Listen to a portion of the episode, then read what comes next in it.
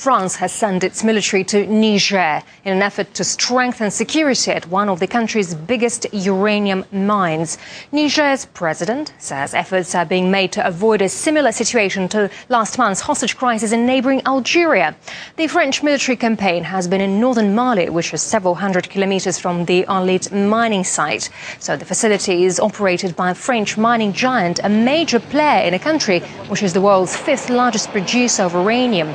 France heavily depends on nuclear power for its domestic energy. It makes up nearly 70% of the total.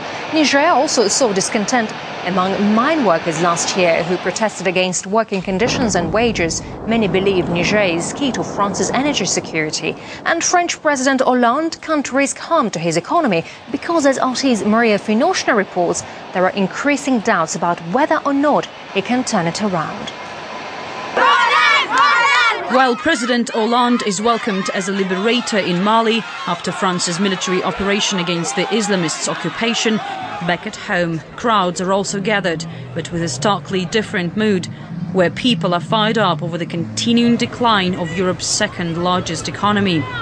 Despite the president's promises to create at least 100,000 new jobs, the nation is shedding them at an alarming rate.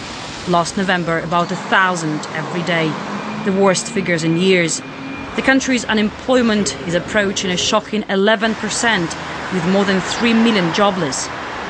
The French daily Le Parisien claims the exact situation could be even worse if official statistics included youngsters never registered for the unemployment program or those who've left it and those stuck with part-time work.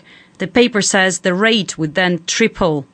La personnalité de Monsieur Hollande People expected to have a strong president, and now they understand that Hollande doesn't have enough experience or competence to improve things. He's too weak, as we say in France. Francois Asselineau believes the strategic mistake was to ratify the EU's so-called 3% treaty, forcing France to reduce its budget deficit down from 4.5% by hiking taxes and cutting spending. But while harsh criticism expected from the opposition, disapproval has also been growing from like-minded left-wingers. I think the president, especially of a country like France, one of six EU founders, should be strong enough to say stop to others and say, hey, I have my nation behind me and they elected me to make changes. Instead, he surrendered because he's more worried about the country's debt and the ratings the agencies make. In a short video, French communists put together some of Hollande's major presidential campaign vows, none of which, they say, came true. The value added tax increase. I think it's inappropriate, and unjustified, and unreasonable, and too hasty.